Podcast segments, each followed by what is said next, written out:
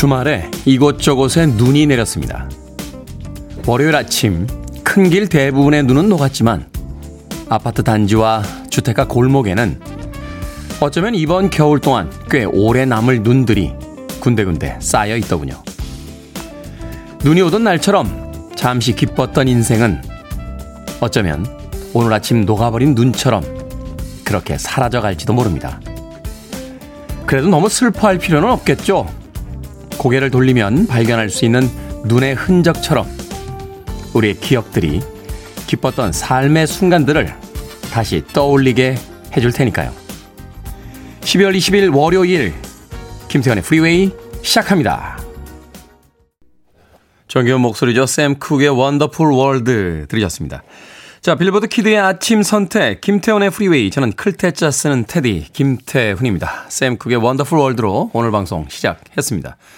정인우님, 테디 좋은 아침입니다. 창원은 날씨가 좋아요. 출첵이라고 문자 보내주셨고요. 가윤아님 안녕하세요 테디. 우람님 굿모닝입니다. 김성식님 테디 안녕하세요 라고 반가운 아침 인사들 전해주셨습니다. 손은시님 안녕하세요. 월요일이지만 날씨가 다소 포근한 아침입니다. 주말 잘 보내셨나요? 반갑습니다 하셨습니다. 사실 며칠 전만 해도 오늘 아침 날씨 정도면 추운 날씨였는데 주말 동안 워낙 혹독하게 기온이 떨어져 있다 보니까 오늘 아침에 방송국 올 때 날씨가 다소 포근하게 느껴집니다. 그럼에도 불구하고 아침 날씨 영하권이고요. 낮에는 영상으로 올라간다라고 하고요. 일주일치 또 날씨 예보를 봤더니 주말에 가까워지면서 크리스마스 이브와 크리스마스에 가까워지면서 날씨가 또 굉장히 많이 추워집니다. 이번 일주일도 따뜻하게 보내시길 바라겠습니다. 안영성님 안녕하세요 테디. 아내 소개로 프리웨이 듣기 시작했습니다. 오늘은 저희 부부 20주년 되는 날입니다. 철없는 저를 항상 내조 잘해주고 우쭈쭈 해줘서 우리 가족이 이렇게 행복한 것 같습니다. 아내 미정이 사랑한다고 전해주세요 하면서 아침부터 달달한 문자 보내주셨네요. 오늘 하루 아내분이 좋아하는 음식 뭐 직접 해줄 수 있으면 제일 좋고요. 아니면 밖에서라도 맛있게 같이 나눠보시는 건 어떨까 하는 생각이 듭니다. 요즘 같은 때는 정말 맛있는 음식 한 끼 먹는 게 정말 행복한 계절이 아닌가 하는 생각이 들었어요. 자, 청취자분들의 참여 기다립니다. 문자번호 샵 1061, 짧은 문자 50원, 긴 문자 100원, 콩으로는 무료입니다. 유튜브로도 참여하실 수 있습니다.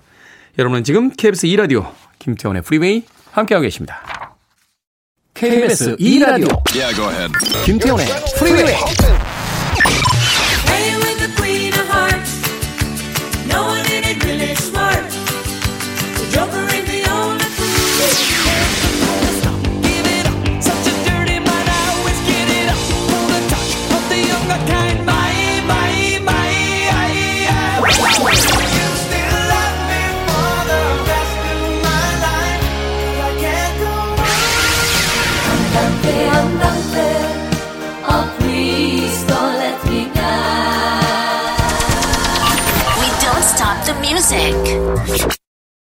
리사 오노의 징글벨 락 듣고 있으니까 크리스마스가 하나도 안 추울 것 같은 그런 기분이 드는군요. 이로운님과 1300님께서 신청해 주신 곡이었습니다. 다른 버전으로 신청을 해주셨는데요. 크리스마스에 가까워지면 날씨가 추워진다라고 해서 따뜻한 목소리 리사 오노의 음성으로 징글벨 락 들려드렸습니다. 자, 3283님 테디, 전주에서 제설 작업 차량 운전하는 애청자입니다. 주말에 제설 작업하느라 많이 힘들었습니다. 아침에 테디 방송 들으며 잠도 깨고 신나는 노래 나오면 스트레칭합니다. 항상 고맙습니다 하셨습니다. 이제 겨울이 본격화됐기 때문에 제설 작업 굉장히 또 많아질 것 같은데요. 3283님 올 겨울도 잘 부탁드리겠습니다. 차들 사람들 미끄러지지 않도록 제설 작업 잘 해주시길 부탁드립니다. 자, 4993님 요즘 너무 기운이 없어서 아내한테 홍삼 좀 사달라고 했더니 마트 가서 홍삼 캔디 사왔습니다. 이거 먹어도 기운이 좀 날까요 하셨습니다. 나지요. 납니다. 홍삼 캔디에도 홍삼이 분명히 들어있지 않겠습니까? 홍삼 캔디 많이 먹으면 홍삼 먹는 효과 있습니다. 문제는 홍삼을 많이 먹으려고 홍삼 캔디를 많이 드시면 설탕도 너무 많이 먹게 되지 않을까 하는 생각이 드는데, 4993님 홍삼 좀 사주시지. 아내분 홍삼을 사달라고 했더니 홍삼 캔디를 사다 주셨다고요. 4993님 제가 마트 상품권 보내드립니다. 예, 직접 가서 사 먹자고요. 내 몸은 내가 챙기자 하는 주의로. 심지어님 새아들의 겨울방학이 원래 연말에 하기로 되어 있었는데 학교에서 확진자들이 나오면서 오늘부터 기나긴 방학에 들어간다라고 학교에서 연락이 왔습니다. 아직 마음의 준비도 하지 않았는데 8살, 10살, 13살 2달 넘게 케어할 생각에 벌써부터 진땀이 나네요. 오늘부터 영양제도 챙겨 먹고 정신 바짝 차려야겠습니다 하셨습니다. 심지연님. 그렇죠. 서울 지역도 지금 초등학생들의 등교가 전면 오늘 그 중단이 됐죠. 어제 뉴스 속보를 봤던 기억이 있는데 8살, 10살, 13살 아들 3명을 2달 넘게 케어한다. 이때는요. 친위대를 한 명 만들어야 돼요. 그러니까 13살 이제 큰 아들을 포섭하셔야 됩니다. 그래서 네가 이제 다 크지 않았니? 네가 장남이다. 네가 우리 집안의 미래다. 네가 있음으로써 우리 집안이 조명 없이도 빛날 수 있다. 이러면서 두 아이들을 네가 통제해야만 한다. 그 통제의 책임이 너에게 있으며 그 통제를 잘할 경우에 내가 상을 주겠다. 하면서 그 심지어님의 친위대를 한 명 만들어야. 그렇죠. 원래 배트맨한테도 로빈이 있는 거고요. 예, 슈퍼히어로들도 되게 옆에 부 슈퍼히어로들이 한 명씩 있는 거 아닙니까? 심지어님, 제가요 도나스 6개 팩 보내드릴게요. 엄마랑 이제 아들 셋 나눠먹고 아빠 거 하나 남겨놓으면 이제 하나가 남습니다. 그거를 큰 아들한테 주는 거예요. 큰 아들을 몰래 불러서 너는 도나스를 하나 더 먹을 자격이 있다. 동생들을 잘 부탁한다. 라고 하면서 친위대를 한 명 만드셔야 그 2달이 넘는 기간 동안 엄마의 힘이 빠질 때 도와줄 수 있는 큰 아들의 역할을 할 겁니다. 지금 생각해보면 저도 어린 시절에 저희 엄마에게 그렇게 조종당하지 않았나 생각이 듭니다. 심지어님 도너스 6개 팩 보내드리겠습니다.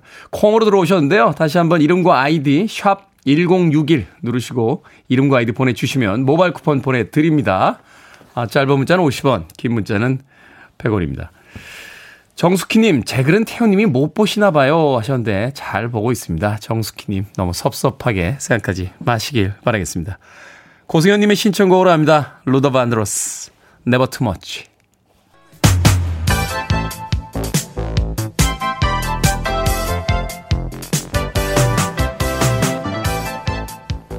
이 시각 뉴스를 깔끔하게 정리해드립니다. 뉴스브리핑 캔디 전혜연 시사평론가와 함께합니다. 안녕하세요. 안녕하세요. 전혜연입니다. 자, 추가 접종을 하고도 오미크론 변이에 감염된 사례가 국내에서도 처음 나왔습니다. 그럼에도 중증 예방 효과 등을 감안하면 추가 접종이 여전히 중요한 방역 수단이다라고 하는데 어떻습니까? 예, 추가 접종 부스터샷이라고 하잖아요. 네. 그런데 이 추가 접종까지 한 사람들도 오미크론 변이에 감염됐다. 이런 사례가 국내에서 확인됐다라는 거죠.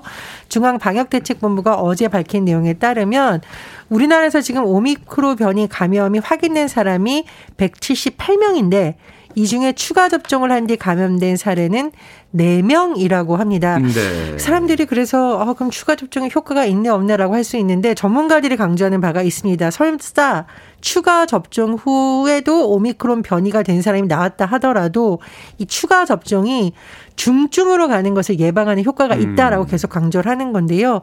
전문가들이 언론에 한 인터뷰를 좀 요약을 해보면 일단은 추가 접종 후에 오미크론 감염 사례가 발견되긴 하지만 그 수가 확실히 많다라고 아직 할 수는 없고요. 사실은 이전에 그 델타도 돌파 감염이 계속 됐었잖아요. 그렇습니다. 근데 중요한 건 감염된다고 하더라도 위중증으로 악화를 예방한다. 그런 효과는 확실하다라는 거예요. 그래서 만약에 감염된다 하더라도 훨씬 경미하게 앓게 되기 때문에 외국에서도 지금 이런 사례는 있지만 추가 접종을 하는 것은 여전히 유지를 하고 있다라고 강조를 하고 있습니다. 그래서 방역당국에서도 계속 이런 점을 강조하고 있는데 방역당국이 밝힌 내용을 보면 60세 이상에서 추가 접종을 한 이후에 확진을 한 사람들을 분석해 봤더니 그냥 기본 접종만 한 확진자에 비해서 추가 접종을 한 확진자가 사망 등을 포함한 중증으로 진행될 위험성이 92% 이상 줄어든다라고 합니다. 네. 사실은 우리가 코로나에 감염돼도 굉장히 가볍게 지나는 경우도 있잖아요. 문제는 이게 위중증으로 갔을 때인데 그렇죠. 그것을 예방하는 효과가 있으니까 추가 접종해야 된다 이렇게 정부에서는 계속 강조하고 있는 상황입니다. 우리나라 백신 2차 접종률 어제까지 발표된 내용을 보면은요. 2차 접종률은 전체 인구 대비 81.9%. 18세 이상 인구 대비로는 92.6%고요. 3차 접종을 집계해보면 22.25%이고요. 60세 이상으로는 56.6%입니다. 그렇군요. 어찌됐건 이제 중증 완화, 또 사망까지 이르게 되는 어떤 극단적인 결과를 예방해 줄 수 있다라고 하니까 이제 추가 접종을 좀 빨리 맞아야 될 것 같습니다. 오늘 민주당과 정부가 당정 협의를 10계획인데 부동산 공시가격이 상승하면서 세부담이 늘어나자 이에 대한 대책을 논의하기로 했다. 예상했던 거 아닙니까? 예, 그런데 이제 이 부동산 정책이 사실 굉장히 예민하고요. 세제와 관련된 정책은 사실 굉장히 예민한 부분이기 때문에 관심을 끌고 있는데, 일단 현 정부의 큰 목표를 보면 2030년까지 공시가의 시세 반영률을 90% 수준까지 올리겠다라는 거예요. 네. 우리가 왜 공시가격하고 시세하고 사실 차이가 많이 나거든요. 시세는 이제 변동이 계속 있는 거니까. 그렇습니다. 이제 근데 문제는 뭐냐면 사실은 시세가 현실적인 가격이잖아요. 그렇죠. 그러니까 이 현실적인 반영률을 실제로 반영하는 게 맞다라는 주장이 나오고 있었는데, 좀 일각에서 나오는 불만은 뭐냐면 부동산 가격이 쭉 올라가다 보면 세 부담도 같이 늘어날 수 있다라는 거다. 이 두 가지 정책이 맞물리면서 지금 어떤 불만이 일각에서 제기가 나오고 있는데, 정부와 여당이 왜 당정 협의까지 열게 됐을까? 언론의 대체적인 분석은 이재명 민주당 대선 후보가 이 안을 적극적으로 좀 주장을 하고 있는 분위기가 반영된 것이다. 이런 분석이 나오고 있습니다. 이재명 후보가 19일 주장한 내용을 보면 부동산 가격이 예상외로 많이 폭등해서 국민들의 부담이 매우 급격히 늘어나고 있다. 따라서 어떤 조정이 필요하다는 주장을 했었고요. 앞서서 SNS를 통해서 밝힌 내용을 보면 부동산 공시가격 상승이 재산세라든가 건강보험료 보험 부담을 증가한다든가, 또 아주 예외적이긴 합니다만 일부 는 복지제도에서 수급이 탈락하는 경우가 발생할 수 있다. 따라서 이에 대한 대책을 좀 논의를 해달라라는 거고요.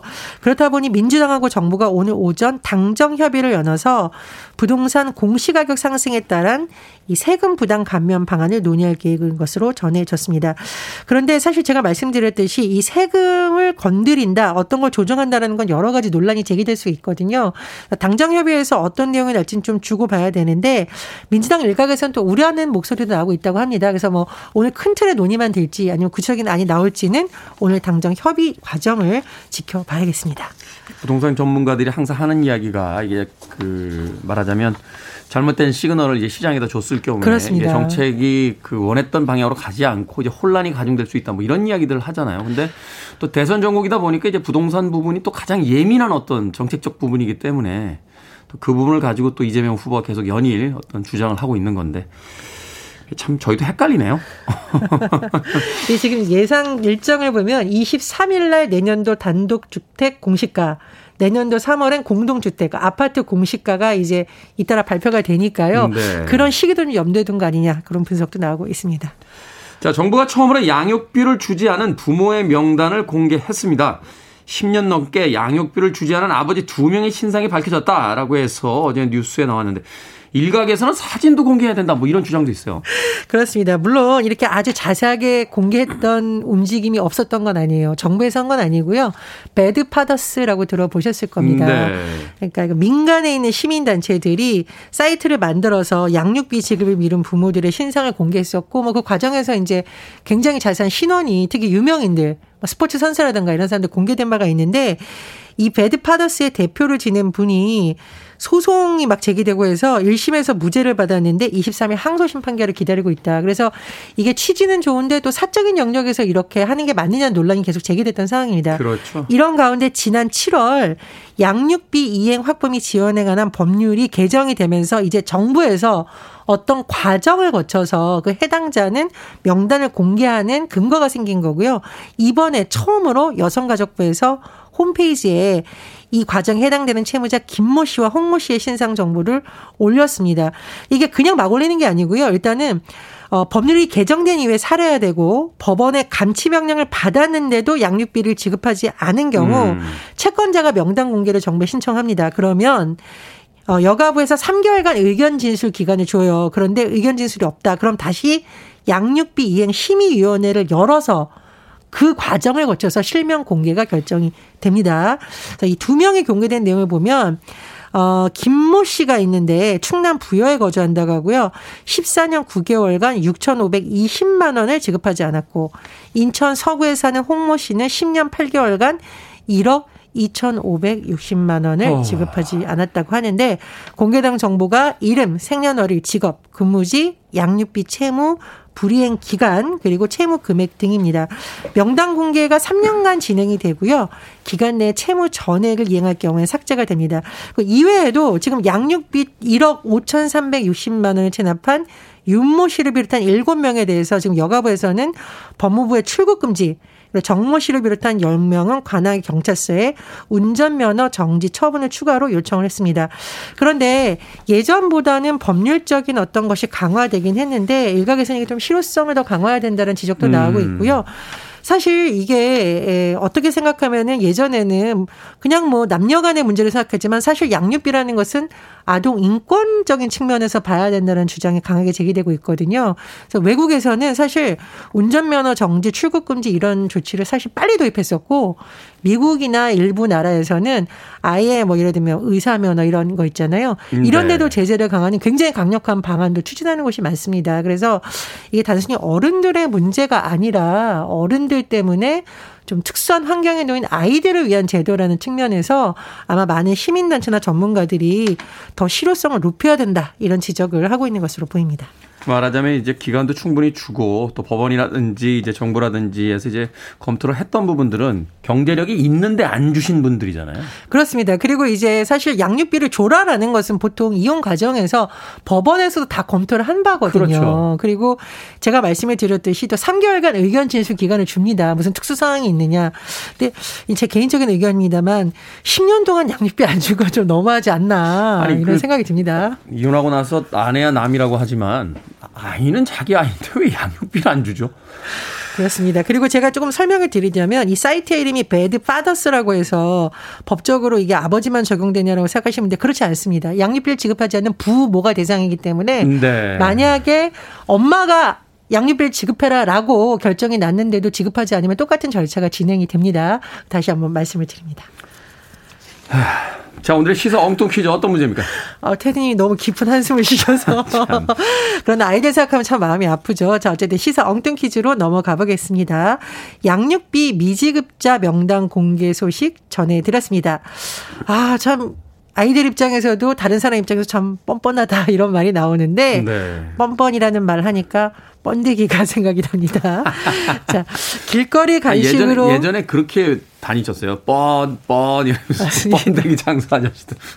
소풍가면 꼭 사 먹었고 네. 제가 외국인들 앞에서 이거 먹었더니 제 외국인 친구 기절하려고 하더라고요. 전 지금도 좋아하는데요. 네.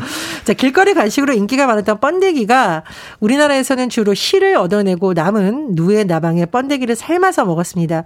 번데기에는 이 영양소가 많은 것으로 알려졌고요. 이 영양소는 성장 발육에 도움이 된다고 또 알려져 있습니다.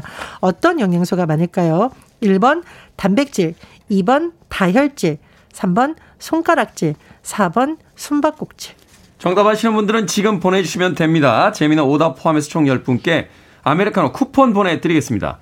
길거리 간식으로 인기가 많았던 번데기에는 특별히 이 영양소가 많아서 성장 발육에 도움이 됩니다. 어떤 영양소가 많을까요? 1번 단백질, 2번 다혈질, 3번 손가락질, 4번 숨바꼭질 되겠습니다.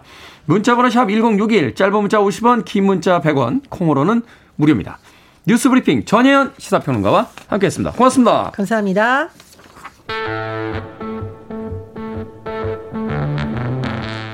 노먼 그린바움입니다. Spirit in the Sky.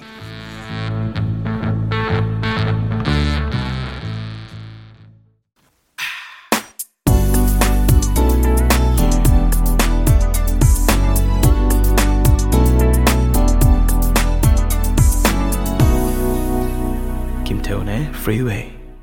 사랑하는 연인들의 영원한 질문이죠. 시카고의 Will You Still Love Me 드렸습니다. 시카고의 Will You Still Love Me도 있고요. 비슷한 제목으로는 캐롤 킹의 Will You Still Love Me Tomorrow라는 곡도 있습니다. 여전히 완벽했던 오늘이 지나고 나도 여전히 내일 나를 사랑해 줄 건가요? 라고 묻고 있습니다. 시카고의 Will You Still Love Me 드렸습니다. 자, 오늘의 시사 엉뚱 퀴즈. 번데기에는 어떤 영양소가 많이 들어있을까요? 정답은 1번 단백질이었습니다. 강예빈님, 외국 사람 보면 하게 되는 뒷걸음질이라고 하셨습니다. 외국 사람들 기절하죠. 사실은 이게 외국인들 기준으로는 벌레잖아요. 벌레. 예? 불이라고 닉네임 쓰였는데 구질구질이라고 보내셨고요. 6704님, 뜀박질입니다. 아침에 일어나는 게 왜 이리 힘든지 오늘도 회사에 늦어 여지없이 뛰어가고 있습니다. 염승정님, 테디랑 하고픈 숨바꼭질. 테디는 키도 손도 길어서 잘 보일 듯이라고 하셨습니다. 키 크고 손 긴 사람이 얼마나 많은데 제가 키가 크고 손이 깁니까? 올해군요, 올해. 올해 3월 달에 건강검진 받으러 왔더니 그나마 작은 키가 한 1cm 정도 줄은 것 같아서 제가 다시 재달라고 정말 바락바락 우겨가지고 뒤꿈치 살짝 들고 옛날 키로 적어가지고 나왔습니다. 키도 줄어요. 네. 4223님, 월요일 출근길도 위안이 되는 프리웨이 감사합니다. 정답은 단백질입니다 하셨고요. 최환수님, 번데기. 초등학교 소풍 가서 사 먹던 번데기 추억. 번데기는 추억의 간식거리였죠 하셨습니다. 정말 힘들던 시절에 아이들의 단백질원이었던 번데기. 네. 신문을 이렇게 접어가지고 꽃갈콘처럼 만들어서 뺑뺑이라고 했죠. 이거 돌려가지고 찍어서 먹던 그 기억이 납니다. 그 추억 때문인가요? 요새도 호프집이나 이런 데서 가끔 술안주로 그 번데기탕 파시는 분들이 있어요. 네, 동네 아저씨들 거기다가 소주 한 잔 기울이시는 모습 가끔 보게 됩니다. 자, 방금 소개해드린 분들 포함해서 모두 10분에게 아메리카노 쿠폰 보내드립니다. 아, 당첨자 명단은 방송이 끝난 후에 김태현의 프리웨이 홈페이지에서 확인할 수 있습니다. 콩으로 당첨이 되신 분들 방송 중에 이름과 아이디 문자 보내주시면 모바일 쿠폰 보내드리겠습니다. 문자 번호는 샵 1061, 짧은 문자는 50원, 긴 문자는 100원입니다. 최영술님, 테디 늘 지각만 하는 저보고 저희 사장님은 늘 한결같아서 좋아. 어떻게 한 번도 틀린 적이 없이 그대로야. 라고 하십니다. 그건 늘 지각만 하냐고 일찍 좀 다니라는 뜻인데 반어법 쓰시는 우리 사장님 화법 적응이 안 됩니다. 하셨는데 적응이 안 되면 일찍 오셔야지요. 최영술님. 사장님이 그렇게 좋은 이야기를 해 주실 때 빨리 지각하는 습관 바꾸시는 게 좋습니다. 자, 음악 한 곡 듣습니다. 5466님과 서성용님의 신청곡 인코그니토 Don't you worry about thing.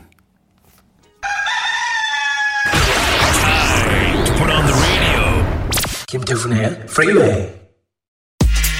Are you ready?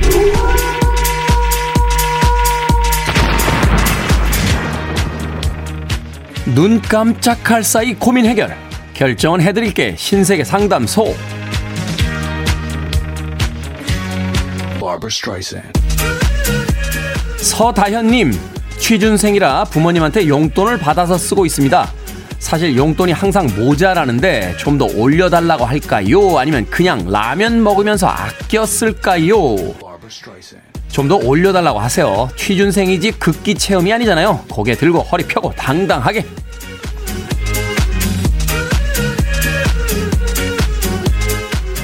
구공일호님, 거래처에서 연말 선물이 왔는데요. 회사 앞으로 온 게 아니고 담당자인 제 앞으로 왔습니다. 사장님께 얘기하고 드려야 할까요? 아니면 제가 알아서 써도 될까요? 선물은 텀블러, 초콜릿, 차 등입니다. 사장님께 얘기하고 드리세요. 별것도 아닌 것들인데 나중에 들키면 사람 참 별 볼 일 없어집니다.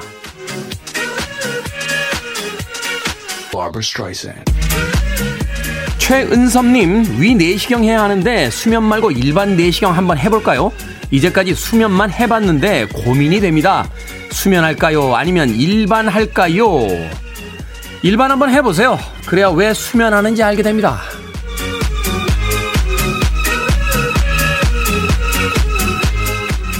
(7488님) 원푸드 다이어트 할 때 잔뜩 사놓은 각종 원푸드들, 고구마, 쉐이크, 미역국수들 그냥 확 버릴까요? 아니면 다시 다이어트 할 수 있으니 그냥 둘까요? 그냥 두세요. 유행이 돌고 돌듯 날씨 따뜻해지면 다시 다이어트의 계절이 돌아옵니다.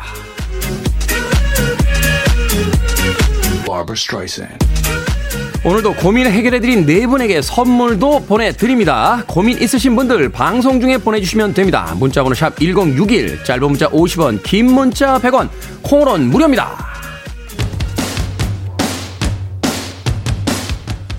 초록별님의 신청곡 The Neck, My Sharona.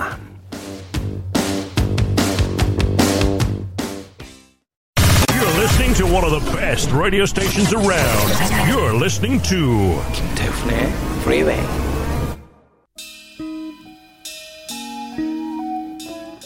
빌보드 키드의 아침 선택, KBS 2라디오 김태원의 프리웨이 1부 함께하고 계십니다. 1부 끝곡은 데보라 로스의 베리 스페셜입니다. 저는 잠시 후 2부에서 뵙겠습니다.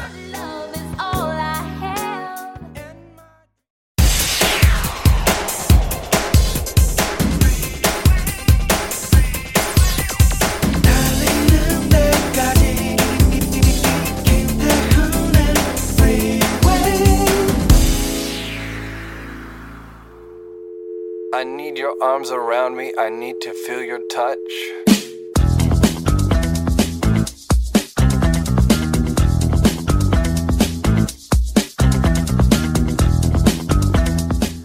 붕어빵 먹는 순서로 알아보는 성격 분석. 머리부터 먹는 사람. 사소한 것에 신경을 쓰지 않은 낙천주의자. 리더십이 강한 스타일.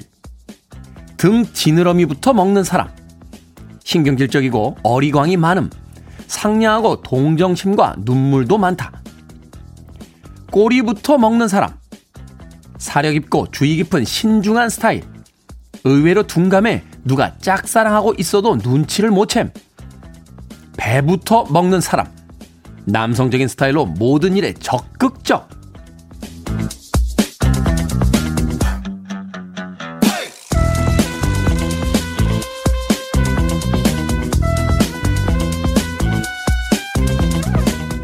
뭐든 읽어주는 남자, 오늘은 청취자 윤이니님이 보내주신 붕어빵 먹는 순서로 알아보는 성격 분석 읽어드렸습니다. 꿈보다 해몽이라고 풀이가 너무 창의적이지 않습니까? 다른 건 몰라도 붕어빵을 굳이 배부터 먹는 사람은 제가 봐도 특이한 사람인 건 확실히 알겠습니다. 여러분은 붕어빵을 어디부터 드십니까? 저는 꼬리부터 먹는데 의외로 둔감해 누가 짝사랑하고 있어도 눈치를 못 챈. 아, 딱 제 얘기긴 하네요. 월요일 아침부터 머릿속에 떠오르는 분들이 있습니다. 미정아, 말자야, 미안했다. 하이파이브의 I like the way 들렸습니다. 이 곡으로 김태훈의 프리웨이 2부 시작했습니다. 앞서 일상의 재발견, 우리 하루를 꼼꼼하게 들여다보는 시간이었죠. 뭐든 읽어주는 남자, 오늘은 청취자 윤이니님이 보내주신 붕어빵 먹는 순서로 알아보는 성격 분석이었습니다. 제가 꼬리부터 먹기 때문에 첫사랑, 짝사랑에 좀 둔감한 사람이다 라고 이야기했더니 제가 미정아 말자에 미안해 라는 이야기에 정재훈님 말자, 옛날 사람 인증이라고. 옛날 이름인가요? 말자가? 그럴 수 있죠. K123006861님 말자는 우리 어머님이신가 하셨고요. 또 서성용님 말자 대박이라고 하셨는데, 옛날 이름이라는 게 있죠. 이름도 유행을 타니까요. 예전에 그 사랑과 야망 오리지널판 보면 이덕화 씨를 짝사랑하는 여자가 있었어요. 정자라고. 그럼 이덕화 선생님이 맨날 정자 미안해 정자라고 이야기를 해서 드라마 볼 때 한참 웃었던 적도 있고, 고등학교 때가요, 어머님이 어디 잠깐 외출하신 틈에 비디오 테이프 빌려다가 영자의 전성시대를 보고 있는데 어머님이 들어오셔서 제대로 딱 걸린 거예요. 진짜 그때 얼마나 욕을 먹었는지. 그 참 명작인 영화였는데 나중에 알았어요. 나중에 왜 혼났는지. 저희 어머니 성함이 영자 자자 쓰세요. 그러니까 아주 어머님이 외출 갔다 돌아왔는데 미성년자인 아들이 비디오 테이프로 영자의 전성시대를 보고 있으니 얼마나 황당하셨겠습니까. 네, 아직도 그날 기억나는군요. 1986년이 아니었나 하는 생각이 듭니다. 어찌됐건 붕어빵 하나를 먹는 것만 가지고도 그 사람의 성격을 알 수 있다. 글쎄요, 뭐 맞는다라는 이야기보다는 이런 재미있는 이야기들이 우리의 삶에, 팍팍한 일상에 또 작은 유머와 웃음을 주는 게 아닌가 하는 생각 해봅니다. 뭐든 읽어주는 남자, 여러분 주변에 의미 있는 문구라면 뭐든지 읽어드립니다. 김태현의 프리웨이 검색하고 들어오셔서 홈페이지 게시판 사용하시면 되고요. 말머리 뭐든 달아서 문자로도 참여가 가능합니다. 문자번호 샵 1061, 짧은 문자는 50원, 긴 문자는 100원, 콩으로는 무료입니다. 오늘 채택되신 청취자 윤이니님에게는 촉촉한 카스테라와 아메리카노 2잔 모바일 쿠폰 보내드립니다. I want it, I need it, I'm desperate for it. Okay, let's do it. 김태훈의 Freeway. 이영선님의 신청곡 홀앤오치의 Kiss on My List에 이어진 주스 뉴턴의 Queen of Heart 들으셨습니다. 이 주스 뉴턴은 80년대에 참 대단한 인기를 누렸죠. 히트곡들이 굉장히 많아서 사실은 제2의 올리비아 뉴튼 존이 될지도 모른다 하는 평가를 받기도 했었습니다만 엔젤 오브 더 모닝 그리고 퀸 오브 하트 이후에는 그렇게 크게 주목을 받지는 못했습니다. 홀앤오치의 Kiss on My List 그리고 주스 뉴턴의 Queen of Heart까지 두 곡의 음악 이어서 들려드렸습니다. 4762님, 눈 오는 날 우리 아파트에 눈오리 군단이 등장해서 사진을 남겨뒀는데 금세 누군가 흔적도 없이 망가뜨려놔서 속상하더라고요 하셨습니다. 누군가가 눈을 가지고 오리를 이렇게 만들어서 아주 예쁘게 남겨놨는데 또 누군가 그걸 다 부셔버렸군요. 뭐 영원한 것은 없으니까요. 눈도 녹아버리잖아요. 펠레가 했던 그 유명한 명언이 있어요. 축구왕제 펠레가 과거의 영광이란 어제 내린 눈에 불과하다라고 했습니다. 눈이라는 것이 아무리 아름다워도 과거의 영광이 아무리 훌륭한 것이어도 결국은 녹아버린다 사라져버린다 하는 거니까 뭐 그 한순간을 맛보셨으면 됐죠. 4762님 너무 아쉽게 생각하지 마시길 바라겠습니다. 4936님 테디 늘 같은 곳에서 일주일에 한 번씩 로또를 10,000원어치 사는 남편이 엊그제 흥분한 얼굴로 자신이 사는 그 가게에서 1등이 나왔다며 번호를 맞춰보더라고요. 물론 결과는 꽝이었는데 남편은 병에 걸렸습니다. 내 앞사람이었나? 뒷사람이었나? 마치 자기 걸 빼앗긴 사람 마냥 아까워하는 모습이 너무 웃기더라고요. 원래 로또의 세계가 그런 걸까요? 테디도 로또 해요? 라고 하셨습니다. 4936님 아쉽죠. 내가 산 가게에서 1등이 나왔는데 조금만 일찍 갈 걸 아니면 조금만 늦게 갔으면 이러고 아쉽기 마련이죠. 저요? 저는 로또 안 합니다. 로또도 안 하고요. 뭐 그런 종류의 걸 잘 안 해요. 뭐 이렇게 뽑기 이런 거. 저는 생각해보면 초등학교 때 이럴 때 소풍 가도요. 보물찾기 하나도 된 적이 없어요. 무슨 이렇게 사회 행사나 회사 행사하다 보면 이렇게 뭐 럭키 드로우 하잖아요. 연말 행사할 때 이거 뽑아가지고 뭐 몇 번! 와! 하면서 막 다음은 태블릿 PC입니다. 막 이러면서 뽑는데 돼본 적이 없습니다. 예전에 어떤 분이 저의 관상을 이렇게 보시더니 너는 일확천금 운이 없는 상이다. 대신 열심히 하면 일은 계속 있을 수 있으니까 열심히 살아라 하셔서 뭐 그래서 안 하는 건 아니고요. 예. 인생을 역전해 준다고 하잖아요. 그래서 역전 당하기 싫어서 안 합니다. 예. 지금 인생을 그냥 계속 살아가려고요. 역전해서 다른 인생을 사는 것보다는. 4936님 제가요 치킨 한 마리 보내드릴게요. 남편분에게 이야기하세요. 거기서 복권 사는 당신은 하나도 안 당첨됐지만 사연 보낸 나는 치킨이 왔네? 라고 하시면서 4936님 남편분과 맛있게 즐기시길 바라겠습니다. 자, 많은 분들께서 신청하셨네요. 3402님, 6602님, 5436님, 3039님, 6199님, 0925님, 김지훈님, 윤은지님, 박경숙님, 권영민님의 신청곡 아바입니다. 안단테, 안단테.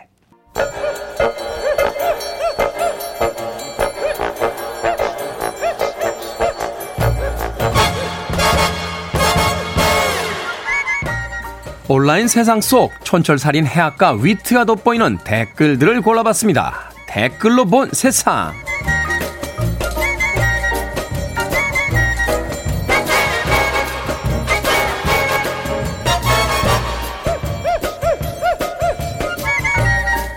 첫 번째 댓글로 본 세상.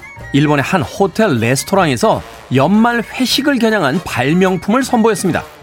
좌석마다 커다란 투명 갓등을 설치해 머리에 씌워서 비말이 튀는 걸 방지하겠다는 건데요. 교토에서 갓등 장인이 한 땀 한 땀 수작업으로 만든 거라는군요. 여기에 달린 댓글들입니다. 레인메이커님, 아니 그냥 회식을 안 하면 간단하게 해결될 문제 아닌가요? 장상희님, 저런 회식을 할 바엔 회식비를 현금으로 주면 오히려 회사에 더 충성할 듯 싶은데요. 일본도 그렇고 우리나라도 그렇고 도대체 회식 안 하면 어디 큰일 납니까? 좋은 사람들은 오랜만에 만나도 좋기만 한데 왜 매일 보는 사람들끼리 또 회식을 해야 하는지 뭘 얼마나 잘못해서 맨날 밥 먹여서 풀어주려고 하는 겁니까?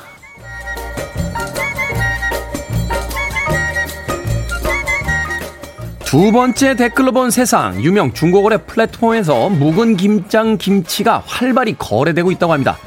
대부분 부모님에게 받은 뒤에 다 먹지 못하고 남은 것들인데요. 버리자니 정성 들여 해주신 김치가 아깝다며 무료로 나눔하거나 적은 돈을 받고 팔고 있다는군요. 여기에 달린 댓글들입니다. 호랑이님, 아껴 먹고 그냥 먹고 끓여 먹고 지져 먹고 볶아 먹지 그 맞는 걸 왜 팝니까? 니양니양님, 엄마표 김치는 중고가 아니라 프리미엄이죠. 자식들 주려고 만든 거라 좋은 재료만 쓰셨을 테고요. 그걸 싼 가격에 샀다면 횡재한 겁니다. 음식 아끼는 건 알겠는데요. 엄마가 해준 김치를 파는 것도 그렇고 남이 먹던 김치를 사는 것도 그렇고 저는 잘 이해가 안 갑니다. 제가 옛날 사람인 거죠. What is love? Baby, don't hurt me. 하다웨이입니다. What is love? No more. Free your mind. I want to break free. Are you free? I'm free. I'm free. You're running on the freeway. Freeway.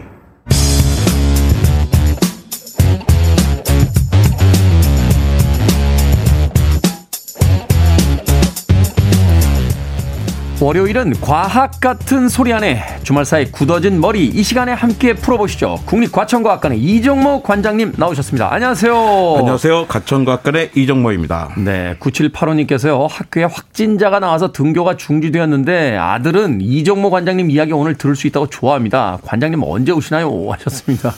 오셨습니다. 네, 반갑습니다. 네, 학교에 안 간 아드님. 자, 지금부터 이정모 관장님의 말씀에 귀 기울여 주시길 바라겠습니다. 지난주에요. 제주 서귀포시 서남서쪽 해역에서 지진이 발생을 했습니다.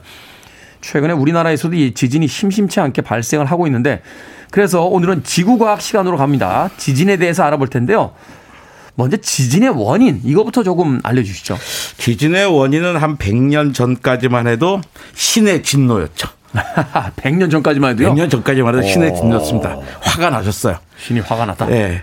근데 1906년에 미국 캘리포니아주 연안에서 리히터 규모 8.3의 어마어마한 지진이 발생합니다. 엄청나네요. 그러니까 건물이 붕괴하고 불이 나면서 700명이 한꺼번에 죽었어요. 사상자가 났다. 예. 와. 이때부터 지진에 대한 연구가 획기적으로 이루어집니다. 그러니까 연구를 해보고 나면 항상 뭐 드러나는 게 있잖아요. 그렇죠. 그러니까 땅속을 들여다보니까 이 지역에는 지층이 서로 갈라져서 어긋나 있는 단층이 있었는데 네. 단층이란 건 뭐 지층이 끊어졌다는 뜻이죠. 그렇죠. 이 단층을 경계로 양쪽의 지각이 1년에 5cm의 속도로 이동했어요. 네. 그럴 때 지층이 나름대로 휘면서 그 이동을 견뎠습니다. 네. 근데 그 한계를 견디지 못하고 단층면이 끊어지면서 완전히 갈라졌죠. 그러니까 이런 것 똑같은가요? 긴 나무 막대를 양쪽에서 잡고 그 막대에 힘을 가해서 구부려요. 이 구부리면 부러지잖아요. 중간에 빡 하고. 그죠. 막 잘 견디죠. 막대 네. 잘 견디다가 어느 순간에 빡 하면서 끊어질 때 양손에 어마어마한 진동이 느껴집니다. 네. 이게 바로 지진의 원리와 똑같아요. 그리고서 1915년에 그 독일의 기상학자입니다. 왜 기상학자가 이걸 하셨는지 모르겠는데 네.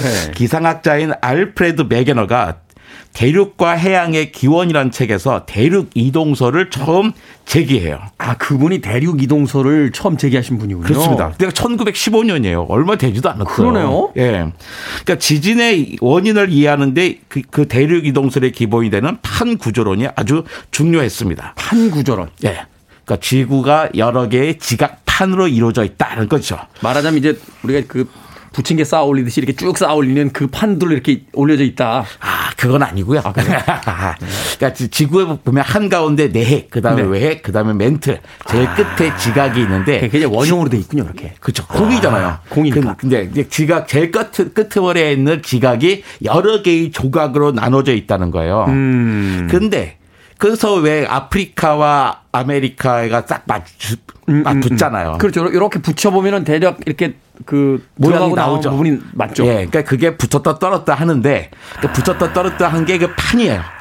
그런데 이 판이 움직이려면 누군가 움켜줘야 되잖아요. 그렇죠. 그 아래 멘틀이 있습니다. 밑에 이제 말하자면 그 레일이 있는 거군요. 레일이 있어요. 아주 뜨거운 용암 같은 맨틀이 있는데 맨틀의 아랫부분은 고체지만 액체화되어 있어요. 흐릅니다. 흐르는 고체예요. 이 맨틀이 흐르다 보니까 위에 있는 암석관들, 그러니까 지각판들이 유라시아판, 태평양판, 북미판 한 10여 개가 있는데 이것들이 움직이죠. 이것들이 움직이면서 서로 부딪히고 밀고 당기면서 어마어마한 큰 지진이 발생을 해요. 그런데 그 각 지각판 내부에서도 여러 가지 땅들이 압력을 받으면서 부딪히기도 하고 찢어지기도 하면서 지진이 발생하는 거죠. 그렇군요. 그리고 또 큰 화산이 원인이 되기도 하고요. 아니면 지하 동굴이 붕괴했다. 아니면 인공적으로 폭발을 일으켰다. 그래서 북한이 핵실험을 했다. 이럴 때도 지진이 발생합니다. 평형 상태를 무너뜨리는 어떤 동력이 발생했을 때 그게 이제 양쪽으로 와서 틀어지거나 아니면 정면에서 부딪히거나 하면서 그게 이제 지진으로 이제 우리에게 체감하게 된다. 그렇습니다. 그렇군요. 제주도 지진 이번 그 원인은 뭐였습니까? 그러니까 지층이 갈라지는데 그러니까 한 개 지층이 양쪽으로 잡아당겨질 때가 있어요. 양쪽으로 잡아당겨질 때. 그러니까 서로 멀어지는 단계예요. 그러니까 잡아당길 때 한 층은 한쪽 아래로 내려가겠죠. 근데 일단 전단층이 생기기도 하고요. 양쪽에 밀 때도 있어요. 네. 그러니까 하나가 한쪽 위로 올라가죠. 타고 올라가죠. 이들이 역단층인데 이런 전단층과 역단층에 생길 때는 높낮이가 발생하거든요. 네. 이때는 피해가 어마어마하게 큽니다. 이게 큰 피해를 주는 지진이다. 그렇죠. 근데 이번에 서귀포에서 지진 났을 때 우리가 큰 피해 당하지 않았잖아요. 큰 피해는 없었죠. 이게 뭐냐면 지층이 잡아당기는 서로 멀어지는 것도 아니고 서로 밀려 올라가는 것도 아니고 그냥 지층이 옆으로만 움직였어요. 부딪히면서 다행히 옆으로 쭉. 옆으로 비껴나가는 거예요, 서로. 그래서 갈라진 단층이 수평으로만 이동합니다. 단층이 솟거나 내려앉지 않고 수평으로 어긋나는 주양 이동 단층이었어요. 그래서 피해가 적었습니다. 그나마 다행이었군요. 근데 그 계속해서 뉴스가 제주도 지진 이후에 이제 여진이 있다라고 하는데 그렇다면 이 여진은 계속 이동 중인 건가요?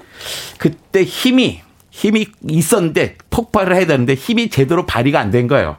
좀 남은 겁니다. 부부싸움을 할 때 그러니까 막 싸웠어요. 근데 며칠 계속 가잖아요.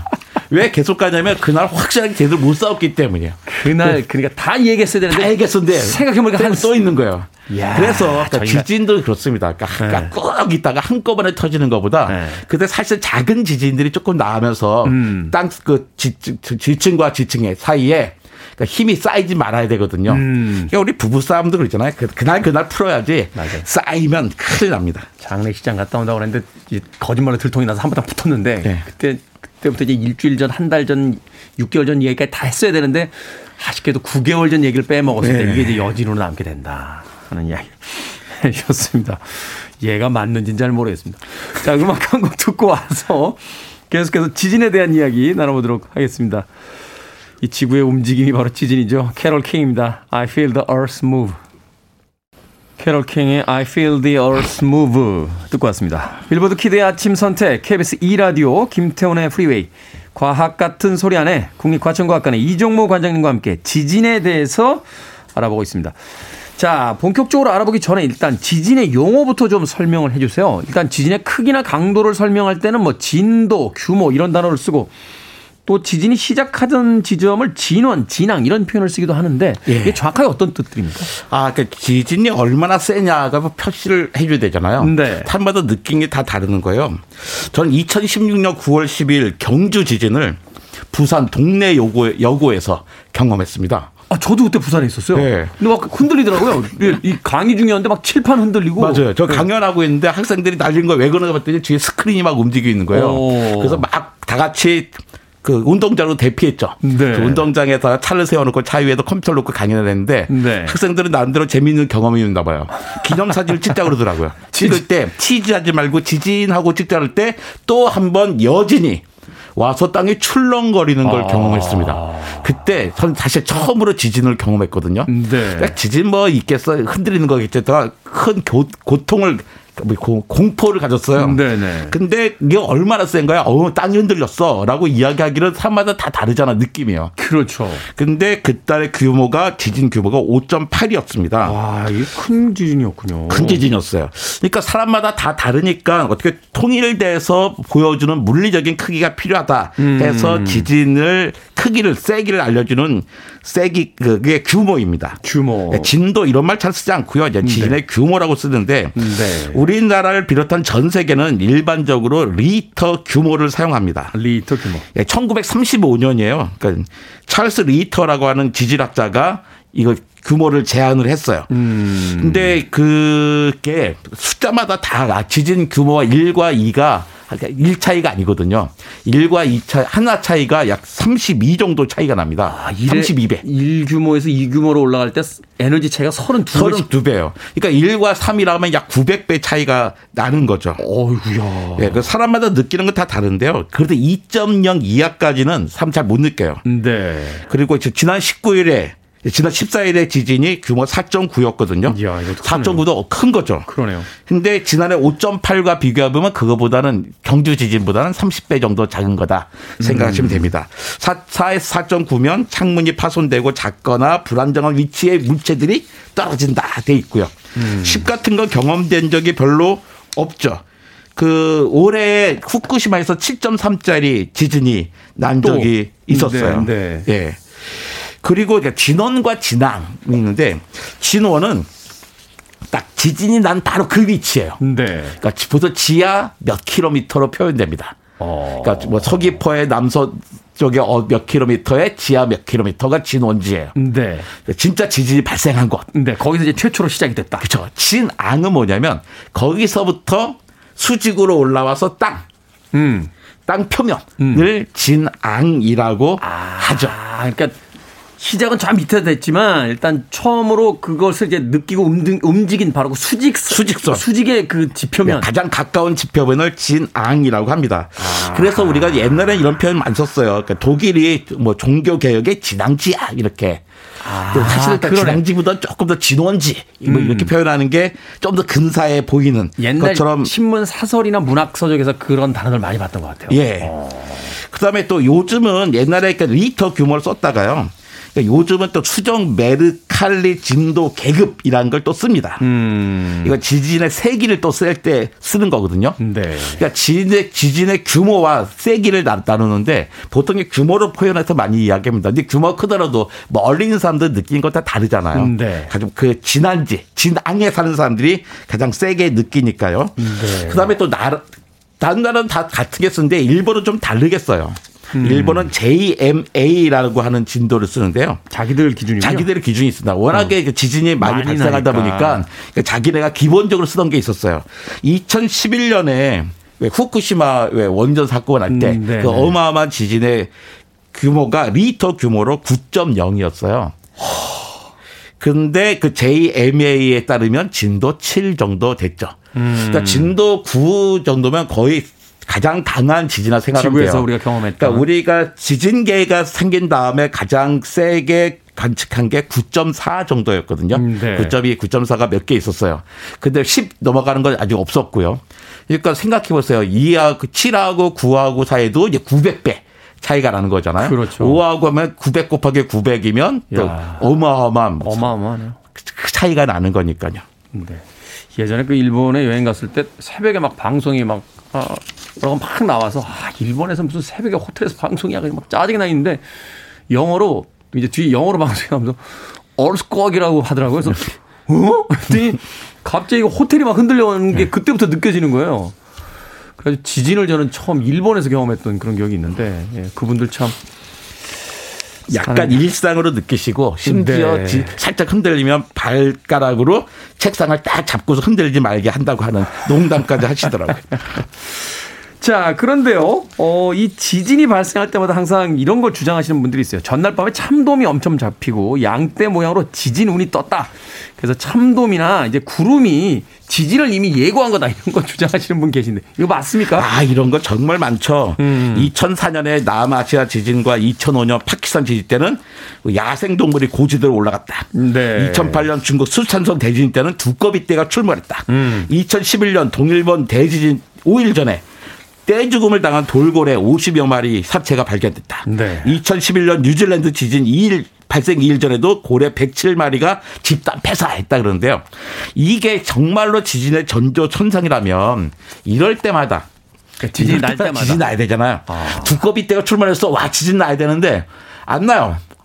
그러잖아. 이거 똑같은 거 어떤 거냐면, 우리 지진 나기 전에 그날 우리 아버지가 아침에 된장찌개 드셨다. 맞았어요. 된장찌개 드신 날 지진이 났어요. 근데 정말 된장찌개 드셔가지고 지진이 났으면 된장찌개를 드실 때마다 지진이 나야 되잖아요. 네. 그런데 이런 말이에요. 고래 폐사드가 날 때마다 지진이 나지 않고 이때 보였을 뿐인 거죠. 소위 이제 인과성, 연관성 얘기할 때 하는 것처럼. 예. 그렇군요. 그러니까 말하자면 이런 식으로 지진 예측할 수 있으면 우리 좀 편하죠. 그러니까요. 그런 식으로 지진을 예측했으면 누가 이렇게 수많은 예산을 들여서 그걸.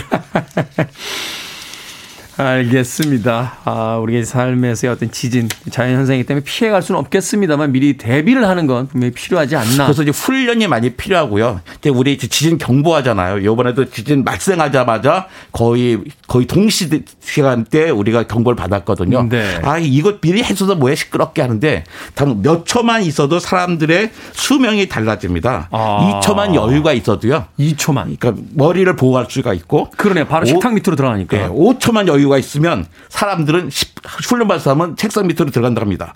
10초가 여유가 있으면 집 바깥으로 탈출할 수가 있어요. 그러네요. 그러니까 2초, 5초, 10초로 생명을 구할 수 있기 때문에 전 국민에게 알려주는 거죠. 그걸 위해서는 항상 평상시에 준비가 되고 훈련이 돼 있어야 되겠다 하는 생각 해보게 됩니다. 자, 월요일의 코너 과학 같은 소리 안에, 오늘은 지진에 대해서 지금까지 국립과천과학관의 이정모 관장님과 이야기 나눠봤습니다. 고맙습니다. 감사합니다.